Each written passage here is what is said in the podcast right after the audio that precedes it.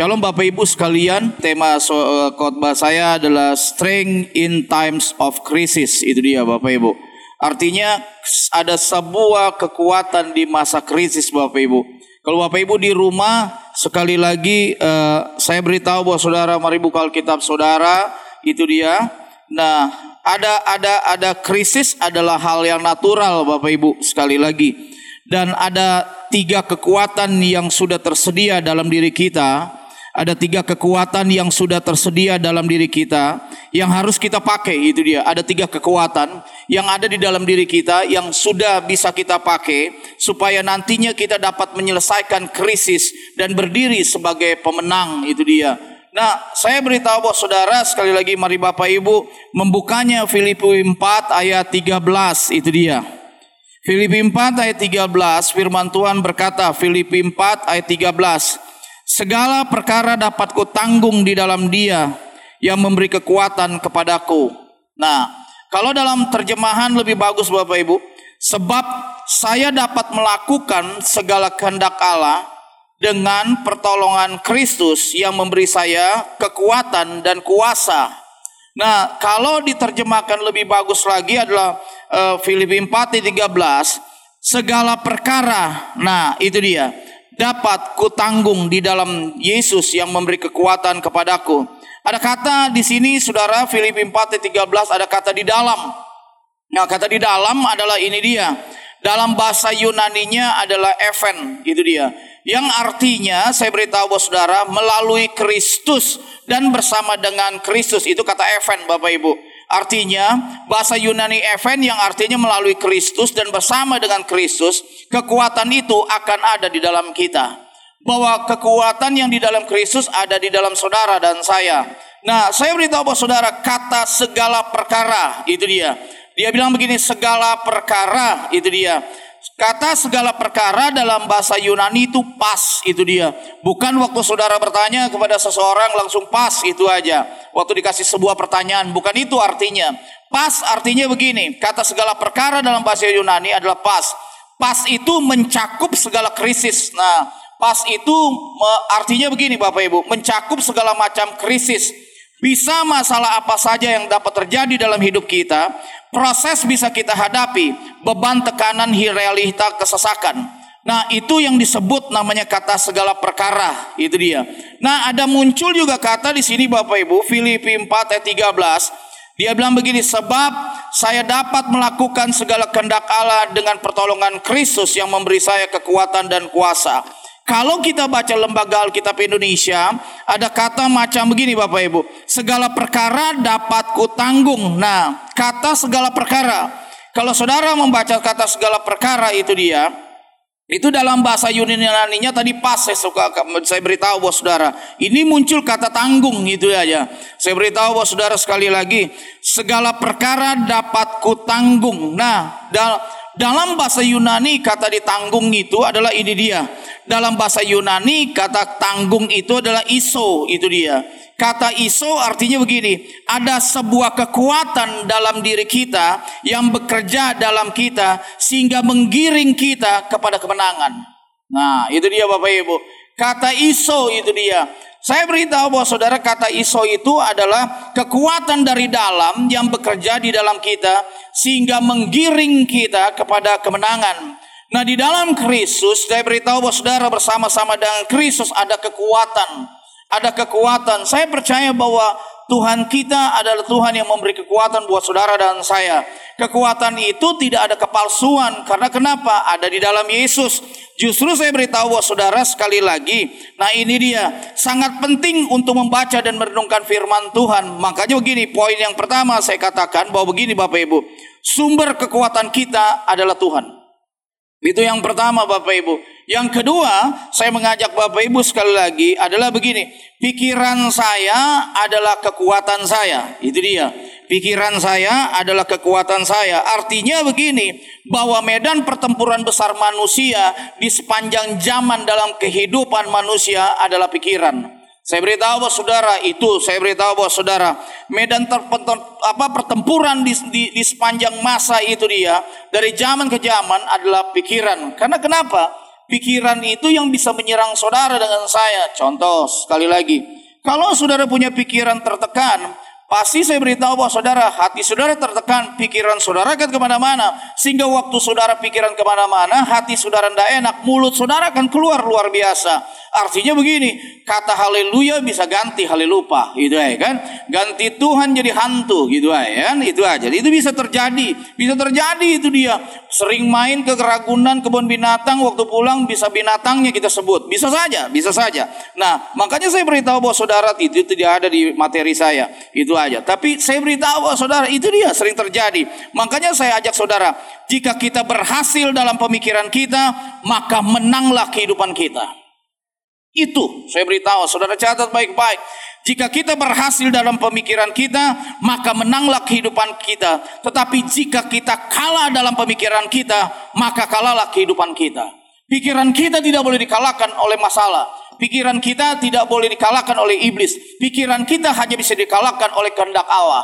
Justru itu saya beritahu bahwa saudara, Roma 12 ayat 2, Bapak Ibu boleh baca di rumah, Roma 12 ayat 2. Firman Tuhan katakan begini, Roma 12 ayat 2. Janganlah kamu menjadi serupa dengan dunia ini, tetapi berubahlah oleh pembaruan budimu, sehingga kamu dapat membedakan mana yang kehendak Allah, apa yang baik, yang berkenan kepada Allah, dan yang sempurna. Nah, saya beritahu bahwa saudara, lemah pikiran, lemah kehidupan. Bapak Ibu, saya beritahu bahwa saudara, kuat pikiran akan kuat kehidupan. Makanya sekali lagi saya bilang, lemah pikiran. Kadang-kadang begini, kita lemah dalam pikiran kita, sehingga kenapa kekuatan kita udah ada lagi. Karena kenapa? Pikiran kita udah lemah. Makanya begini Bapak Ibu, sekali lagi Roma 12 katakan begini. Kalau bahasa sehari-hari firman Allah yang hidup. Jangan meniru tingkah laku dan kebiasaan dunia ini, melainkan jadilah orang dengan kepribadian yang sama sekali baru dalam segala perbuatan dan pikiran. Niscaya, tuh ada kata niscaya Bapak Ibu. Niscaya itu dia, saudara akan mengerti dari pengalaman sendiri bahwa jalan-jalan Allah itu sempurna dan sungguh-sungguh memuaskan saudara. Jalan Tuhan memuaskan saudara dengan saya. Kalau saudara tidak berjalan dengan jalannya Tuhan, saudara tidak akan pernah puas. Justru itu saya beritahu ada kata di sini Bapak Ibu. Kalau saudara lihat Roma 12 ayat 2, dia bilang begini, kata serupa. Nah, kata serupa dalam bahasa Yunani punya arti begini. Jangan mempunyai pola pikir atau gaya hidup dunia ini. Nah itu, kata serupa itu ya. Nah, kalau kita adalah begini, kita harusnya serupa dengan gambarnya Tuhan. Itu Kejadian 1, saudara baca Kejadian 1 ayat 26, 27, 28. Tapi di sini dikatakan di Roma 12 bahwa orang dunia terbanyak bahwa begini, saat sudah tidak bisa menghadapi atau menyelesaikan masalah, mereka akan mengambil jalan pintas, itu dia. Nah, mereka akan lari dari masalah, mereka akan menyerah dalam kehidupan. Justru itu hari-hari ini, saudara dan saya jangan menyerah dalam kehidupan. Bahwa Tuhan kita adalah Tuhan yang pembuat jalan yang baik. Justru ayat itu muncul, akulah jalan kebenaran dan hidup. Artinya saudara dan saya punya jalan bersama Tuhan sehingga saudara bisa hidup. Amin, saudara Bapak Ibu. Nah, saya ajak saudara pelan-pelan. Saat kita menghadapi krisis, kita tidak sendiri, saya beritahu bahwa saudara.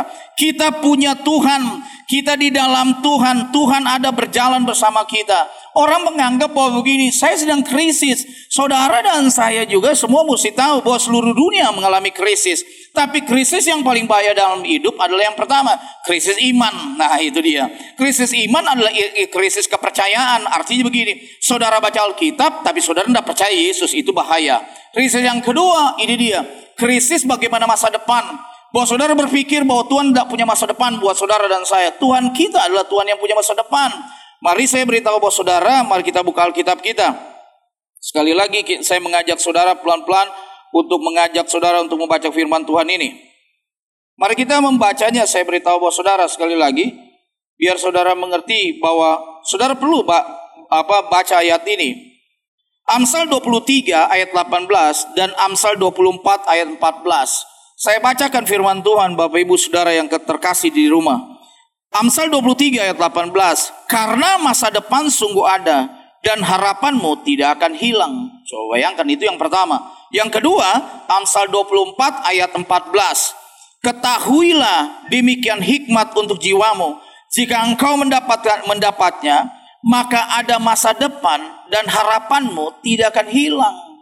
Coba saudara buka ayat di rumah. Amsal 24 ayat 14. Ketahuilah demikian hikmat untuk jiwamu. Jika engkau mendapatnya, maka ada masa depan dan harapanmu tidak akan hilang. Nah, kalau saudara tidak dapat itu, saudara tidak punya masa depan.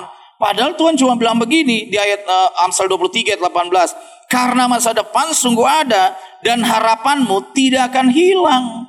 Makanya orang yang berharap pada Tuhan, dia tidak pernah hilang masa depannya. Justru saya beritahu bahwa saudara, saat masa krisis datang, jangan meratap berkepanjangan. Sekali lagi, saudara catat, di saat masa krisis datang, jangan meratap yang namanya berkepanjangan. Kita harusnya Bapak Ibu berubah dari gaya yang dikerjakan orang-orang pada umumnya. Orang-orang yang tidak mengenal Tuhan pada umumnya. Kita harus berubah. Saya ulang kembali. Kita harus berubah dari gaya hidup yang dikerjakan orang-orang pada umumnya. Orang-orang yang tidak mengenal Tuhan pada umumnya. Artinya begini. Orang dunia katakan begini. Itu krisis. Betul, saya setuju. Tapi kita anak Tuhan. Kita punya masa depan. Kita punya harapan. Justru itu begini. Saudara dan saya tidak dilatih untuk belajar cuma di atas mimbar. Artinya di mimbar, saudara bisa nyanyi hebat, khotbah hebat, main musik hebat. Saudara berdoa hebat, tapi waktu saudara mengalami pangsa yang namanya begini, tekanan dari luar, saudara merasa bahwa saudara gak punya harapan. Justru itu begini, belajarlah sekolah kehidupan. Hebatnya kita di luar gereja, hebatnya kita di luar mimbar. Bagaimana waktu iblis tekan kita, saya beritahu masalah tekan kita, kita menang. Justru itu. Itu namanya Kristen yang sejati. Kalau saudara mau jadi Kristen yang sejati, yang poin yang pertama adalah satu. Saya beritahu bahwa saudara menang waktu di luar daripada gereja. Yang kedua, saudara menang di luar daripada mimbar. Yang ketiga, saudara menang di luar waktu saudara di pelayanan. Waktu saudara tidak melayani pekerjaan Tuhan, melayani pekerjaan Tuhan. Saudara bekerja, bisnis, sekolah, kuliah, saudara bisa menang. Itu baru hebat. Justru itu saya beritahu bahwa saudara, khotbah saya tidak menentukan saudara berubah, tapi firman Tuhan dan Roh Kudus itu mengubah saudara. Justru saya beritahu bahwa saudara, ini dia kata berubah. Nah, oleh pembaruanmu ada kata di situ. Ini merupakan cara Alkitab ajarkan agar kita tidak mengikuti cara pemerintahan dunia kerjakan karena menolak kedaulatan Kristus. Saudara mesti pikir baik-baik. Hari kemarin ada pemilihan presiden Amerika yang menang, Biden mengalahkan Trump. Gak ada urusannya Trump menang, Biden menang. Karena itu saya beritahu bahwa saudara, itu gak bisa mengecoh iman saudara. Dia yang menang, iman saudara tetap menang. Kita kadang-kadang siapa yang kita pilih kalah, kita resikonya kita frustasi. Enggak, karena kenapa? Saya beritahu bahwa saudara, dia menang gak menunjukkan kemenangan kita. Justru iman kita yang menunjukkan kemenangan kita. Nah, saya beritahu bahwa saudara sekali lagi. Nah, pembaruan. Saya beritahu, berubahlah, itu dia. Kata berubah itu metamorfo. Nah, artinya metamorfo adalah begini. Alamilah perubahan bentuk pikiran. Transfigurasi. Contohnya, mau tahu, dulu suka mengeluh, sekarang tidak suka mengeluh. Ah, itu dia. Dulu suka ngambek, sekarang gak suka ngambek. Itu dia, ya toh. Dulu susah dibilangin, sekarang suka dibilangin. Itu artinya, itu aja. Nah, pembaruan dari Alkitab katakan ada kata pembaruan. Nah, itu bicara tentang dalam bahasa Yunani-nya adalah begini. Anakaionosis, itu dia. Artinya begini, renovasi ke arah yang lebih baik. Itu dia. Saya beritahu saudara, waktu saudara berubah, saudara digiring kepada Tuhan, ada perubahan ke arah yang baik. Kalau saudara melayani, gak ada perubahan ke arah yang baik, berarti saudara masih kanak-kanak. Artinya begini, kanak-kanak suka permainan. Tapi saya beritahu, orang tua atau orang yang sudah dewasa suka prinsip. Makanya kalau anak-anak itu biasanya suka mainan. Ada terima mainan baru, gak dikasih ngambek, gitu aja. Tapi kalau orang tua dikasih mainan, masa ngambek sih? Gitu aja. Prinsip. Makanya kalau dia masih suka mainan, dia anak-anak. Tapi kalau dia sudah suka prinsip, dia dewasa. Justru saya beritahu bahwa saudara, apa yang harus direnovasi ke arah yang lebih baik? Alkitab bilang katakan budi. Itu dia. Budi. Bukan Pak Budi. Itu dia. Budi. Itu dia. Saudara baca lagi. Mari kita buka Efesus 4 ayat 23. Ya. Efesus 4 ayat 23, firman Tuhan katakan begini, supaya kamu diperbaharui di dalam roh dan pikiranmu. Itu Lembaga Alkitab Indonesia. Tapi kalau firman Allah yang hidup, dia terjemahannya bilang begini, sekarang semua sikap dan pikiran saudara harus selalu menjadi makin baik. Sikap dan pikiran. Saya beritahu, bukan berarti saya khotbah sudah bagus sikapnya dan pikiran saya, tidak. Karena setiap kita sedang melawan peperangan itu. Pertama, melawan pikiran-pikiran, melawan hati-hati yang namanya hati kita dong nggak dijaga, akhirnya kita sakit hati sama orang lain. Pikiran kita itu dia kan, lihat itu dia, makanya pikiran kita waktu kita berpikir yang bagaimana aneh-aneh, mata kita ngelihat yang aneh-aneh, mulai kita berontak hati kita, mulut kita tuh keluar, saya beritahu bahwa saudara, mulut kita keluar tuh kata-kata negatif, kata-kata marah, itu dia. Iya kan? Waktu waduh hebatnya kita tuh habis marah, habis itu kita basah roh lagi, terus marah lagi, basah roh lagi, gitu aja. Nah, itu belum dewasa, itu aja. Makanya saya beritahu bahwa saudara, kemampuan yang kedua, kemampuan untuk memahami, kemampuan untuk menilai, kemampuan untuk merasa, kemampuan untuk intelektual. Artinya firman Tuhan tuh intelektual, Bapak Ibu.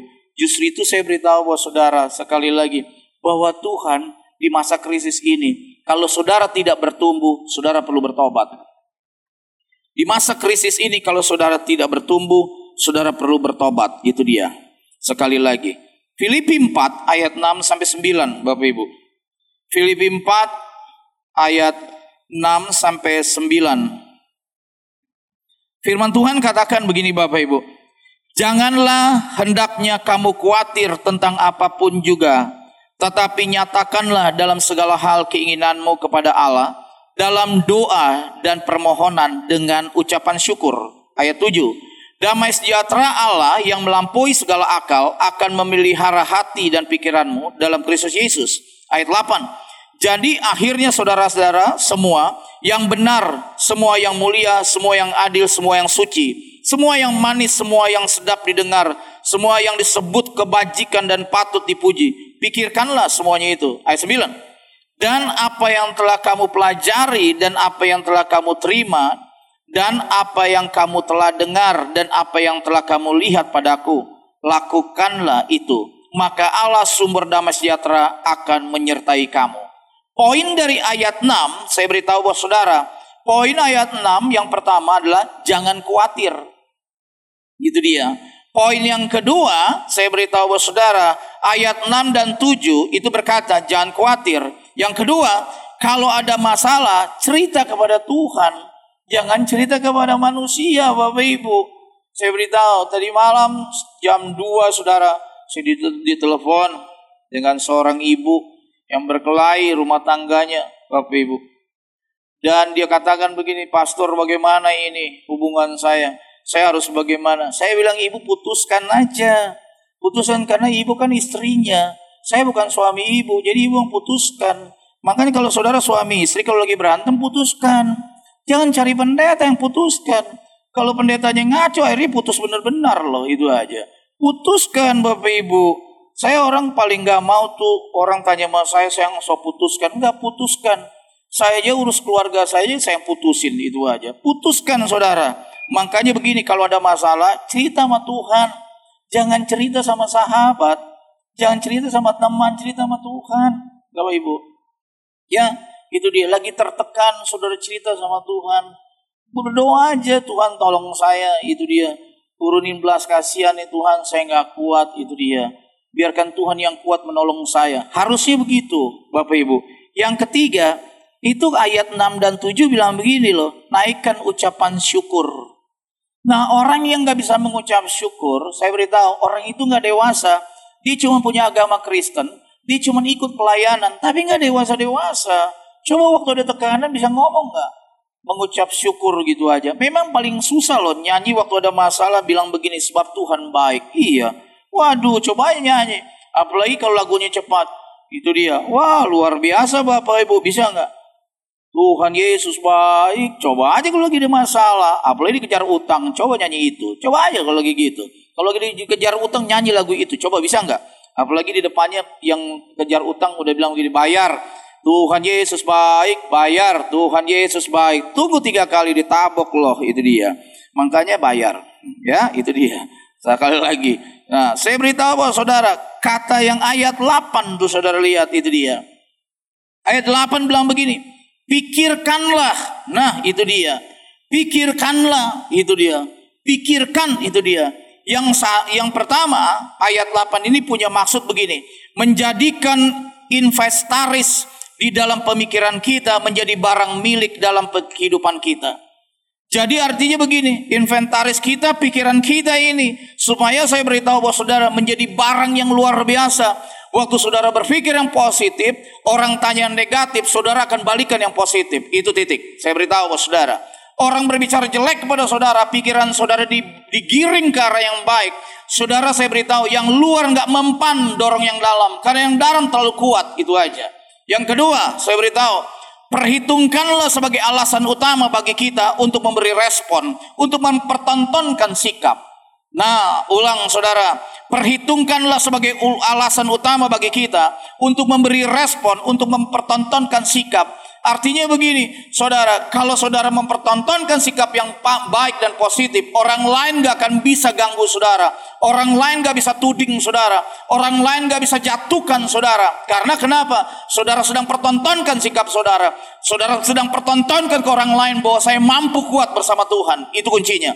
Tapi kalau anak-anak yang tidak dewasa, saya beritahu bahwa saudara, gampang mudah mengambek itu ya. Gampang mudah menyerah. Saya beritahu saudara hari-hari ini bahwa ayat 9 katakan itu dia. Ayat 9 lihat saudara. Ayat 9, dan apa yang telah kamu pelajari. Nah, itu dia. Dan apa yang kamu telah terima. Ada kata di situ. Ayat 9 dia bilang begini. Jika kita melatih diri kita untuk mengisi konten pemikiran kita, maka kita akan menjadi anak Tuhan sehingga jadi dewasa. Itu kuncinya Bapak Ibu. Ya, saya beritahu saudara. Yang ketiga. Oh, ini yang ketiga. Kekuatan kita adalah hubungan dan komunitas. Tadi saya ulang dulu ya. Yang pertama Bapak Ibu, kecepatan mulut saya ini. Yang pertama, sumber kekuatan kita adalah Tuhan. Yang kedua adalah pikiran saya adalah kekuatan saya. Yang poin yang terakhir Bapak Ibu, yang terakhir adalah ini dia. Kekuatan kita adalah hubungan dan komunitas. Saudara gak bangun hubungan dengan Tuhan, dan saudara gak bangun hubungan dengan orang lain, saudara gak punya teman. Tapi waktu saudara masuk komunitas, jangan salah. Orang bilang masuk komunitas enak. Tidak juga. Komunitas adalah tempat gesekan-gesekan yang paling terbaik. Dan di situ egois orang akan luntur di situ. Makanya jangan coba-coba saudara masuk komunitas kalau saudara nggak siap. Karena kenapa? Komunitas tempat gesekan-gesekan. Saya beritahu bahwa saudara, waktu Adam dan Hawa sebelum jatuh dalam dosa, Allah itu bangun hubungan berkomunitas dengan Adam dan Hawa, itu dia di Taman Eden. Tapi waktu jatuh, Adam yang sembunyi. Bukan Tuhan sembunyi, tapi Adam yang sembunyi. Saya beritahu bahwa saudara, nah saya ajak pelan-pelan sekali lagi. Kisah Perasul 4. Kisah Perasul 4 ayat 32 sampai 35. Firman Tuhan katakan begini saudara. Adapun kumpulan orang yang telah percaya itu, mereka sehati dan sejiwa. Dan tidak seorang pun yang berkata bahwa sesuatu dari kepunyaannya adalah miliknya sendiri. Tetapi segala sesuatu adalah kepunyaan mereka bersama. Saya beritahu bahwa saudara, mengapa sangat penting punya sebuah komunitas. Saya beritahu, mengapa kita harus mahir membangun hubungan dengan siapa saja dalam hidup kita. Kita harus bangun hubungan sama siapanya. Saya ulang, ada 2 pertanyaan. Mengapa sangat penting mempunyai sebuah komunitas? Yang kedua, mengapa kita harus mahir membangun hubungan dengan siapa saja dalam hidup kita? Nah, saya beritahu bahwa saudara, catat baik-baik Bapak Ibu di rumah. Orang yang biasa hidup sendiri tidak akan bisa menolong dirinya sendiri. Jadi saudara nggak penting itu sendiri. Nah, orang suka bilang tuh ayatnya itu. Gak baik orang hidup sendiri. Nah, ya betul dong. Alkitab bilang, mungkin cari teman dong. Nah, manusia adalah makhluk sosial. Manusia tuh adalah makhluk sosial. Justru itu saya beritahu, kita harus hidup dalam komunitas. Diajar untuk mampu membangun hubungan dengan orang lain. Catat baik-baik. Tuhan mempersiapkan orang lain, komunitas itu dalam hidup kita. Orang, saya beritahu, Tuhan persiapkan tuh jiwa-jiwa buat kita. Tapi kitanya malas cari jiwa Bapak Ibu. Sehingga kenapa waktu, nah contoh ya, saya beritahu buat saudara, orang yang biasa hidup sendiri tidak akan bisa menolong dirinya sendiri. Hidupnya sendiri, itu aja. Hidupnya sendiri, kembali untuk sendiri, kalangan sendiri, semuanya sendiri, itu aja. Makanya saya beritahu bertobat itu dia. Naik lebih dalam biar saudara mengerti. Dengan kuasa yang besar, kita baca tadi di Kisah Perasul 4 itu 32-35.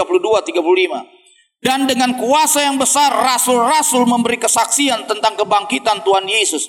Dan selama mereka hidup, saya beritahu dalam kasih karunia yang melimpah-limpah. Luar biasa Bapak Ibu. Saya beritahu sebab tidak ada seorang pun yang tidak kekurangan. Saya beritahu sebab tidak ada seorang pun yang kekurangan di antara mereka, karena semua orang yang mempunyai tanah atau rumah menjual kepunyaannya itu, dan hasil penjualan itu mereka bawa. Itu Kisah Perasul Bapak Ibu. Nah, saya kunci di sini khotbah saya. Komunitas harus jadi gaya hidup. Mencintai hubungan dengan siapa saja harus menjadi gaya hidup. Itu aja. Saya beritahu, makanya saya beritahu saudara, di masa krisis kalau saudara tidak bertumbuh di dalam Tuhan, salah saudara. Bukan salah orang lain, salah saudara. Dalam keadaan krisis, sebenarnya krisis ini, saudara dan saya harusnya lebih dekat dengan Tuhan. Lebih dekat lagi dengan firman Tuhan. Lebih dekat lagi mencari jiwa-jiwa Bapak Ibu. Karena mengapa saya beritahu saudara. Terakhir Bapak Ibu. Hubungan itu penting. Tinggallah dalam komunitas, jangan pernah hidup sendiri. Ya, jangan pernah hidup sendiri.